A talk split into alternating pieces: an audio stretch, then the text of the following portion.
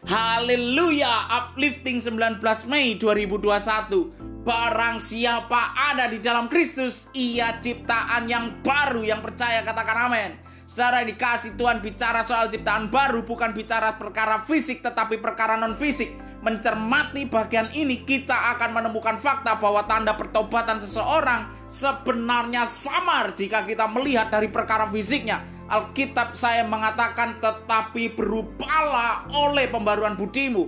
Ini artinya tanda seseorang yang bertobat ialah kemampuannya menerima kebenaran dan berani berubah demi kebenaran itu. Jadi bagaimana melihat seseorang yang telah benar-benar bertobat? Pada taraf awal ini mata kita akan sulit melihatnya karena pertobatan pertama-tama adalah pikiran yang berubah, tetapi waktu akan membuktikan konsistensi seorang Tuhan Yesus berkata pohon yang baik akan menghasilkan buah yang baik. Untuk melihat buah yang baik butuh waktu. Maka benar pernyataan yang mengatakan proses tidak mengkhianati hasil. Dari renungan hari ini kita dapat bertanya kepada diri kita sendiri, apakah saya berani berubah demi kebenaran? Apakah saya berani meninggalkan cara-cara curang yang selama ini saya gunakan? Apakah saya berani meninggalkan dosa-dosa yang selama ini buat saya nyaman? Beranikah saya mengampuni? Beranikah saya bertahan dalam kejujuran, kesetiaan, kasih yang murni dan kesucian? Ini tantangan buat kita. Beranikah saya beranjak dari kesalahan-kesalahan masa lalu? Beranikah saya dan saudara menjawab tantangan ini dengan bukti konsistensi? Saya mau katakan, kita ini manusia lemah. Bahkan Paulus mengatakan, rohku ingin melayani Tuhan, tetapi dagingku dikuasai hawa nafsu.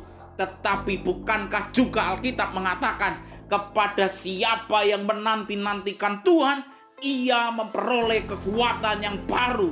Jadi dari renungan hari ini saya belajar yang pertama, pertobatan diawali dari perubahan pikiran, mampu menerima kebenaran dan berani berubah demi kebenaran yang dua. Pertobatan bukan proses sekali seumur hidup, tetapi proses yang akan terus berlangsung sepanjang kehidupan manusia.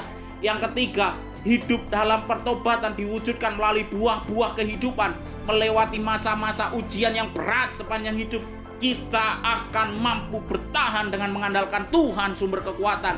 Dan yang keempat, hidupmu belum selesai, pertandinganmu belum selesai. Kalau ingin menyerah, ini bukan waktu yang tepat.